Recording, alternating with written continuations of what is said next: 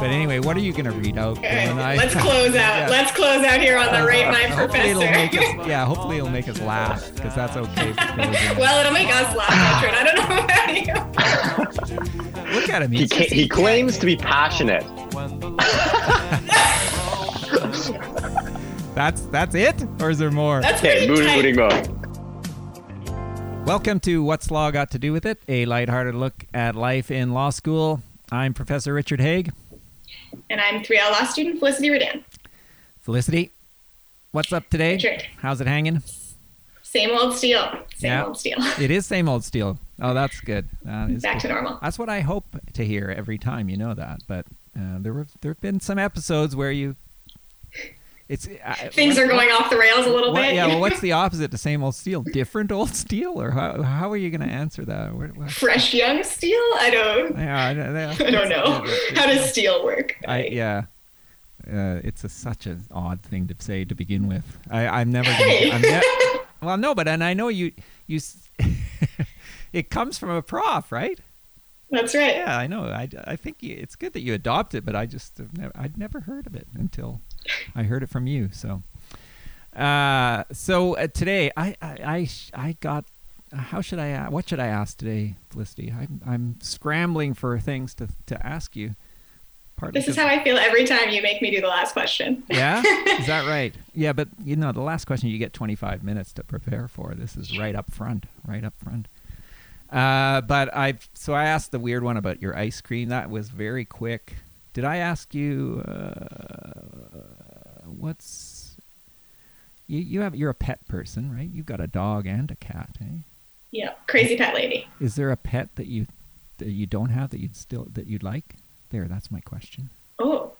Different from a dog or Um, cat, in other words. well, I, I grew up with horses and I don't have them anymore because I don't live on a farm anymore. And sometimes I miss them, and you can't. Re- it's not a feasible thing to do in Toronto to have horses. So, Yeah.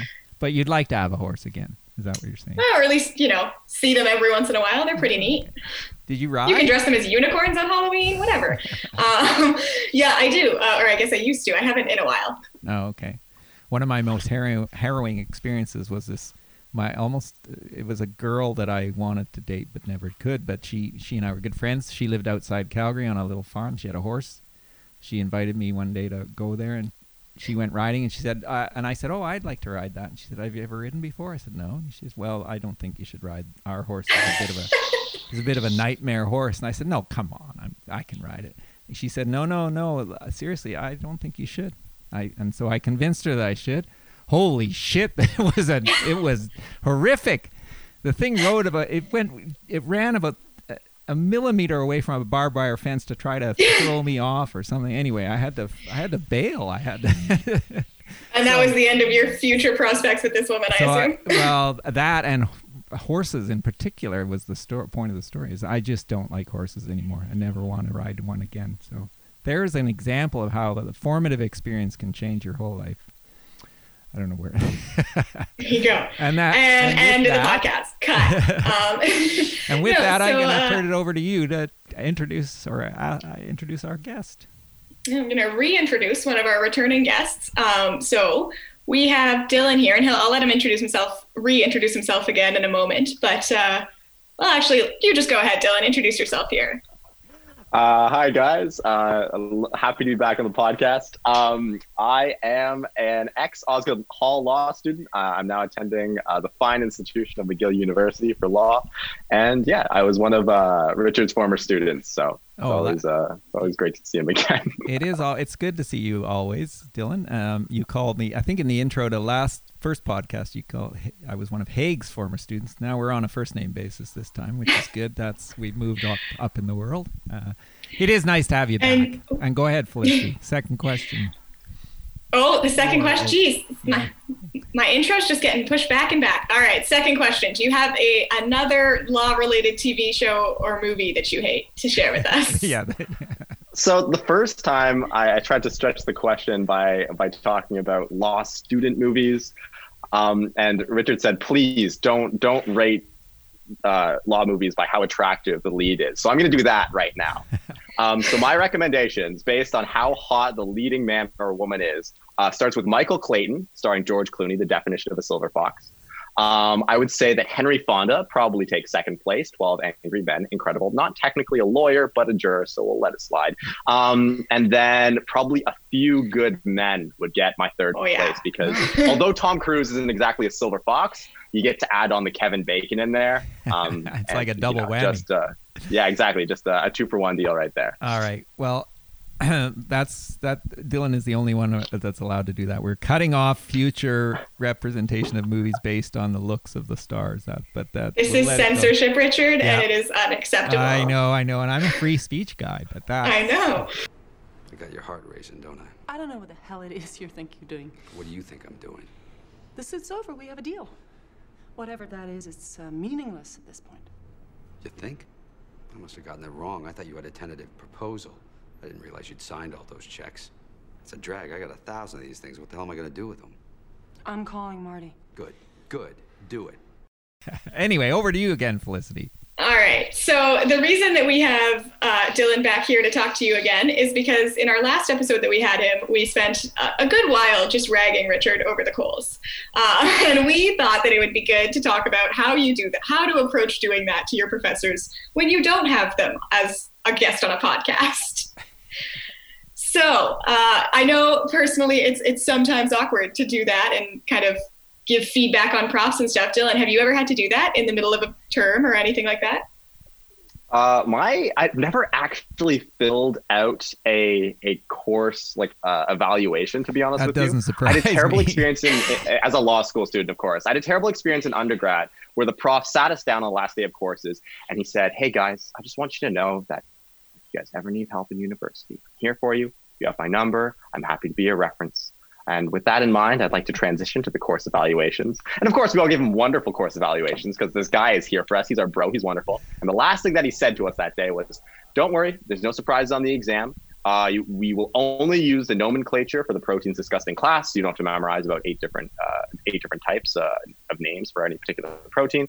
And uh, yeah, it should be pretty easy. I, I really worked hard at this one. Of course, we get to the exam and he just lied to us, just bold face. He has used a nomenclature that he used once in the course for one specific protein, but didn't matter at all. And so all of us bombed the exam, and he's forced to curve it up from like a 17%, which was insane. It just, just, just and an, an abysmal because no one knew what he was talking about. Um, so, anyways, that's the last time I ever filled out a course exam, and I've, I've decided to take more creative uh, methods of feedback since then. Uh, Richard, what are they? Tell us the creative methods. yeah. Okay, so my favorite thing is to like take something that a that a prof has said in class and kind of throw it back to, at them like during an evaluation. Um, so we talked last time about uh, Priel's idea of, uh, of a woman as torts and how uh, I tried to poo-poo that on, on my exam. Uh, but another perhaps better example is uh, Hutchinson loves this idea of, of, of laws, war, and he that the, the ethics of military warfare should be used to determine the ethics of a of a, of a courtroom. And That's I just a remember bad this, take. just a, just a bad take. So It's just objectively so- wrong. so when when uh, when the final you know paper rolled around for for uh, ethics, I uh, I tried to take him to, to to task on that and talk about how ridiculous it was uh, to try to draw an analogy and and like what would you what would you be saying of, of the legal system if you said it's it's like the ethics of warfare that we can just like take whatever we want from people and like it like it's just written by the victor and, and stuff like that. So I try to I try to to stay informal with with my critique. So that so you treat that as a form of evaluation of the prof, is in your evaluation course. for you. Oh, that's an interesting way to do. it. Well, if you look at it like student examinations, when they're only graded by the prof, right? Like if you want to think of it in perhaps an extreme manner, it's basically just a letter to the professor that he's going to then assign a grade. Uh, so being yeah, so being mindful of, of, of who your of who your audience is is just knowing who your professor is. in my opinion. Yes. Well, when we got into that a bit in the first podcast, but this is a different different take on Yeah. that. Felicity, what are you? What have you? I I assume you filled out the evaluation forms that you are presenting. I don't think this is going to come as much of a surprise to you, but I love a good survey. I like anytime I'm like, oh, you want my opinion? Here it is. I love it. um, and I often feel like I'm screaming into the void, especially at law school. but you know, anytime uh, I have the chance to, to let someone know how I feel anonymously, you can better believe I'm going to do it. Well, so what about informal forms? See, so Dylan, we talked in the previous podcast about me, Dylan coming to my office frequently and me cra- casting that as being a he needing therapy. But serious, and I, I, I was being facetious a little bit. But no, but I think you know I treat those as you're you're evaluating me informally and then in those sessions and you talk we talked about how you I think some of the teaching aspects of the course so I I think those to me those are very valuable uh, the input I get from students in those informal settings is actually I think superior to the formal forms of evaluation I think you're just saying that because you get terrible course evaluations. I, I have you ever cr- have you ever cried from a course evaluation? Have you ever been like like emotionally, physically like hurt yeah. by an evaluation that you read? Yeah, the first few years, yes, yeah. And it's funny because you get seventy and you might get two bad ones, and they that's all you remember is the ones that were really cutting or biting, and, and so I do remember those. Um, but I I have a thicker skin now as well. I have to. I think. Yeah. Oh, go ahead. Oh, sorry there's something about too like when people do course evals and if they're like stressed and mad about the way a, a, course is going they like law students are kind of the worst and like don't have the social skills to like be humans and just talk about their feelings and whatever in a productive way. So sometimes i think students just like unleash and are like everything about you and this course is horrible because they know it's anonymous and they're just jerks. Yeah. And i just i, I personally that's not how i approach my survey writing oh uh, because I try to be productive and like this is this worked, this didn't work, and you should think about changing it. yeah, I, I think that's what I look for is constructive feedback because there's no point in just ragging or railing on at a prof uh, with in the abstract. It doesn't help. It doesn't help anybody. You don't have like a favorite creative diss that someone like submitted to you or anything like that? creative diss? yeah. Uh, I'd have to. You know what? You put me on the spot, and I can't really think. There's been so many that I can't even think. I, let me tell this story, and meanwhile, at the same time, think about what your the answer to your question. I my favorite evaluation story comes like like Dylan's. It was when I was in undergrad, uh, taking a history course at the U of A, and the prof there was actually a pretty well famous prof. He was an American historian, intellectual prof. Intellectual history was the course, and he was also uh, what do you call him now? Short, a short man, as in really short. You know, three foot five. And he, so he used to teach standing up on his chair, just so that the class could see him. Anyway, it came time for the evaluations. He walks in the class with the sh- you know the envelope containing all the hard copy evaluations that he's going to hand out. He said, stood up on his chair and he said, "Well, the administration gave me these evaluations to give to you to evaluate me. Do you really think you can evaluate me? You you students who really know nothing?" And so then he, he, he holds up the envelope and he tears it in half and he drops it in the garbage. He says, "If you want to evaluate me, you can go get one, but uh, I don't. I'm not. It's not going to have any effect on how I behave or change or teach in the future." So there you go. oh, tenure must be nice. yeah, that My was it. Gosh. That was it. So uh, yes. Uh, but I've always remembered those words. Students can't evaluate me. They know nothing about what I'm doing. Man, so sometimes, crazy. so when I got the bad evaluations, I thought to myself, you, you know nothing. what do you guys know? Yeah, you don't know anything. You know nothing about constitutional law. I know constitutional law. You know nothing. this evaluation is bullshit. that's, that's a pretty awesome. So that's my back. response to the harsh ones. But as I say, I do like constructive feedback because I think there's always something that you know you can learn. And there are some perceptive people in law school. A lot of smart people in law school, so we shouldn't deny that. A lot of dumb ones too, but yeah. yeah, I was gonna say. um, the one, the other thing too, though, is those are like the end of year, so like they're not going to help you, student who is aggrieved. Um, so, do you ever have people other than therapy sessions come to you and say, because I know, I mean, with 100% finals, sometimes I'll do it like, hey, this is not working and you need to think about it um, because I know they're going to have my exam to mark anonymously. but especially with like paper courses where the prof like knows exactly who is writing what, I have like a, I always find it really awkward to like go to the prof and be like, "You're you're pretty useless." Even well, of course, that saying it that way isn't going to help. Well, I can't imagine you would do that, Felicity. Uh, But I have had to go to that. props in the middle of a semester though. Yeah, this is what I'm wondering is how how do you guys approach that? Because I've had to do it before to be like, this is just not. You need to. This is not going well. right. Well, I've had a delegation. You know, sometimes you get people saying, "Yeah, can you do stop doing X and you know think about why you're doing it?" And I, I actually, if I get that in the middle of the term and there's time to turn it around, I definitely will. I take. The only problem with that is, you know how it is. It's the same in life that you get five or six people out of seventy that really feel the same way, and you suddenly think that that's the entire class. So what I really like is when the class rep comes and says, "You know, I've canvassed." quite a number of students. Then, and as long as they don't lie and say every single student, because there's never going to be complete unanimity on anything like that. But if you get a significant minority, even say 20 to 30 out of 70, then yeah, it's worth it's worth doing something about. And I have changed the direction of a course or the components of a course as a result of that. Yeah, I think you, you can. I find this perspective really interesting, uh, especially in light of the discussions that were being had just before COVID hit with uh, teaching and lecture recordings. Because basically, every student that I've ever talked to anecdotally, and from my understanding, the census that they took out was pretty unanimous as well, was like, please give us lecture recordings. Um, but the administration is obviously just just not fan of that, and and there, it, I mean, from my understanding, maybe you know more than I do. They were uh, pretty much set to to can't to make mandatory attendance just uh, an integral Osgoode policy in a couple of years. Well, it's still being debated, I think. Um, and Osgoode has a rec- uh, before we get into the specifics of Osgoode's recording policy. Does do do you get recorded?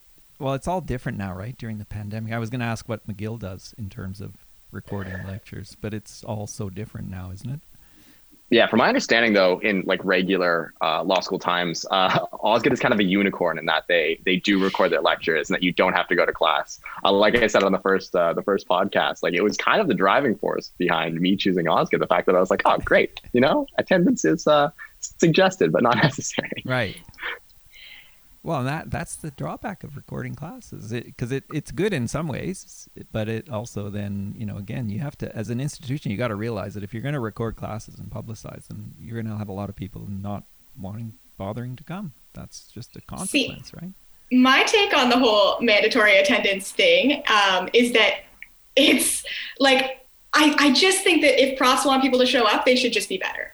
Because like it honestly, like it sounds harsh, but like the best profs I've ever had have not had trouble filling a classroom.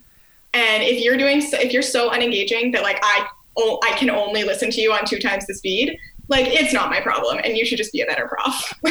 No, and look, look, voting with feet is a. It's you should you should realize that that is a exceedingly obvious. You know, it's it's an empirical survey that you can't avoid noticing when people just don't come. Uh, however, what if the prof's response says, "I don't give a shit how many people come to my class. If there's only three, that's their problem, not mine. I'll just continue on doing what I do badly," which. You know the prof- Unfortunately, some of them do. yeah, it's it's Are you a- playing devil's advocate or speaking from a place of Ah. personal perspective here, Richard? No, Dylan, you're the only person that didn't come to my class. I'm the only one. Yeah, yeah, yeah. You're right. Uh, it's, but you know, university is a, it's an interesting environment. It's you're supposed to be treating people like adults, and so on. In one hand, you know, it's it's up to students to come or not come. And if you're right, if they're not getting anything out of a class, why would you force that upon them? I, I do think it's a lit little much to create mandatory attendance at the university level. Uh, so I know, especially at Osgoode too. And- And one of the big critiques for us, and I wonder if McGill is similar, Dylan, but we have like a lot of students who are parents or like work in the evenings because, as as we previously mentioned, Osgoode tuition is absurd. Um, and so the recordings are actually like an important accessibility device because like you can kind of build your life around the ri- reliability of being able to do law school whenever. So like the idea of changing that halfway through someone's degree seems a bit harsh. What's it like at McGill, Dylan? Do they is it like similar breakdown like that? Uh, yeah. So I would say that the interesting thing about McGill is that you have a bunch of kids coming out of CEGEP. And so you have, we have a 17 year old in my law school class, and we have a 45 year old professor at McGill University who is in our law school class. The spectrum is Oh, insane. wow. Whereas I feel like for Osgoode, the, the spectrum is like almost a little bit smaller. It's like the average student at Osgoode probably has a master's degree. They're probably around 26, 27, and you have kind of an upper cohort of mature students who have kids. But I didn't meet anyone who was younger than me, maybe by one year uh, during my first year at Osgoode. Like it, it it's definitely a, a, tighter, older demographic. There's not as much of a spectrum. So I think it's just harder to like rely on that sort of thing. Yeah. The the again though, I think Felicity's right. Part of the whole idea of recording classes is for accommodation purposes. Uh, uh accommodation being interpreted very broadly for whatever reasons. Uh, but I, yeah, I think that that's and that I think I wonder if you really if you revolutionized the legal uh, profession or certainly the law school aspect, sort of like Ryerson is trying to do, you could do a lot of pre-recorded lectures for certain things, concepts that can come across easily over a recording or a podcast. And then you can do a lot of hands-on stuff where it really where you know you can't teach any other way. So I'm thinking of I I coach the moot for for Felicity. We're going to do some moot practices, right? You're not going to do that uh, by somebody lecturing to you. You're actually going to have to stand up and, and moot. And there's so many. Or sit down in front of a computer well, yeah. screen, as the case may be. this year, but so many aspects of law require you require hands-on work. So that can be stuff that people need to be there for. The the dispensing of information or or uh, theory can be done in a different way. It's like I I get most of my knowledge from reading books. Let's say that's just how it how it. So so why don't we do something like that in law school? I don't know why. It still seems to me to be caught in the Middle Ages in terms of old style, old style lecturing for a large part. Well, then poor people like Dylan would actually have to show up uh, and wouldn't be able to sit yeah. at home for the whole semester. I know we would miss out. People like Dylan wouldn't be in law school, so we'd miss out. I think I think I would. I think I would just change. Like I would just show up if I was if I needed to show up to get an A. I would show up to get an A. Did you go but to if your? I only need 48 hours before the exam. I can give you guys my method. It's an easy, guaranteed B plus.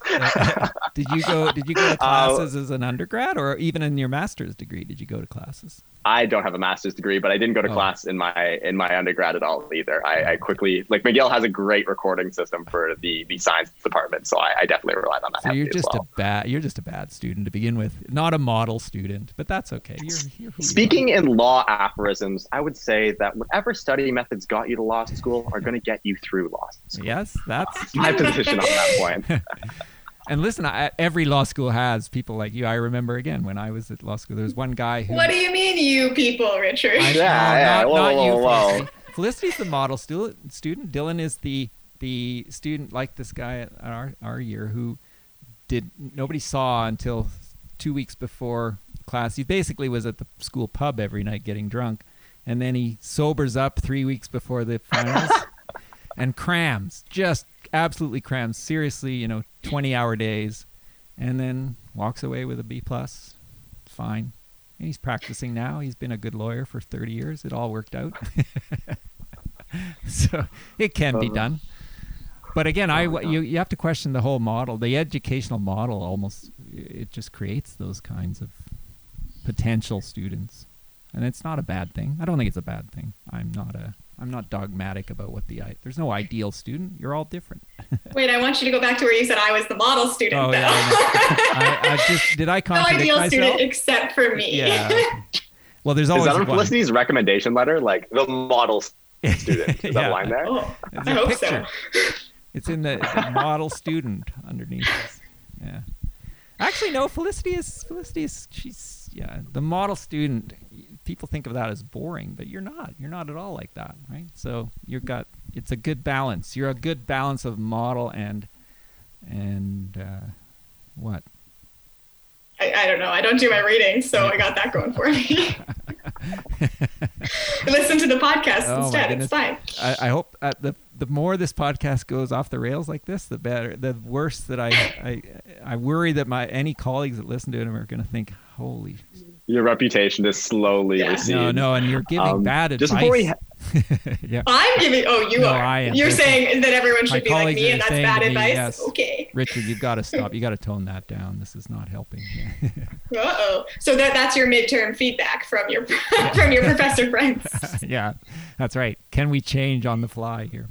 No, sorry, uh, Dylan. You were you were saying something, and we kind of cut you off. Yeah, well, I was gonna. I had the the thought in my head, so I asked you the the initial question of like way back when at the start of the podcast, like what was your favorite diss that someone ever gave you on a review? Because I have rate my professors up here, um, and I have a great one that I just would Oh. love to read out loud Okay. to you. Well, I'll tell you Um, so it's- mine. so it's- if favorite means the Okay. one that was the most. Uh, I, well, I don't even know what favorite is when you're talking about dissing, but I got one that had nothing to do with what I thought is important in the teacher, which is about the clothes I wore.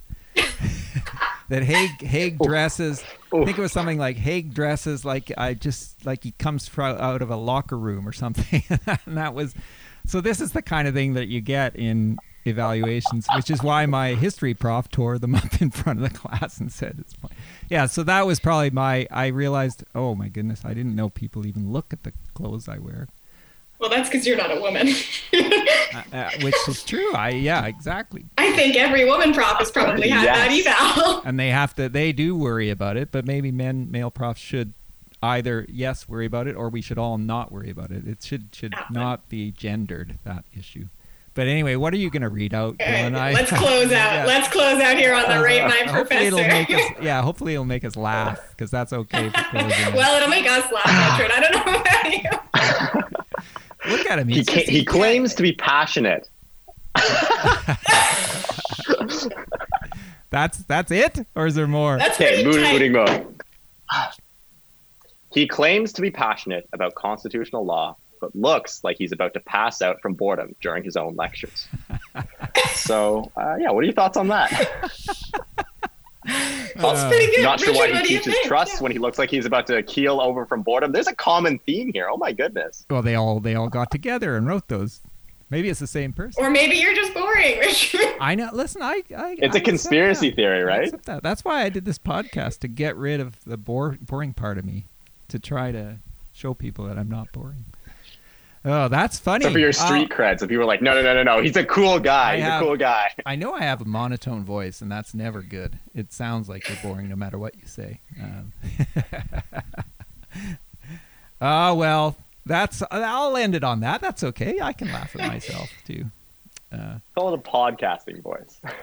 yeah, that's what I was going to say. Yeah, it works well podcasting for your pro- podcast uh, lectures in COVID times. So the nerd in me, the academic in me, says that there's a great book on uh, uh, called "Amusing Yourselves to Death," which is about how professors, since about 1990, are expected to be fun and amusing in class, which is completely not. uh, That's not the purpose of education. So I'll just take that as a. Oh, so you like yeah. this criticism Yeah. then? No, I don't need to accept it. I, I'm I'm boring. That must be unconstitutional. That. I don't need to He claims to be passionate, though. I like that one. I don't know when I've claimed to be passionate, but anyway.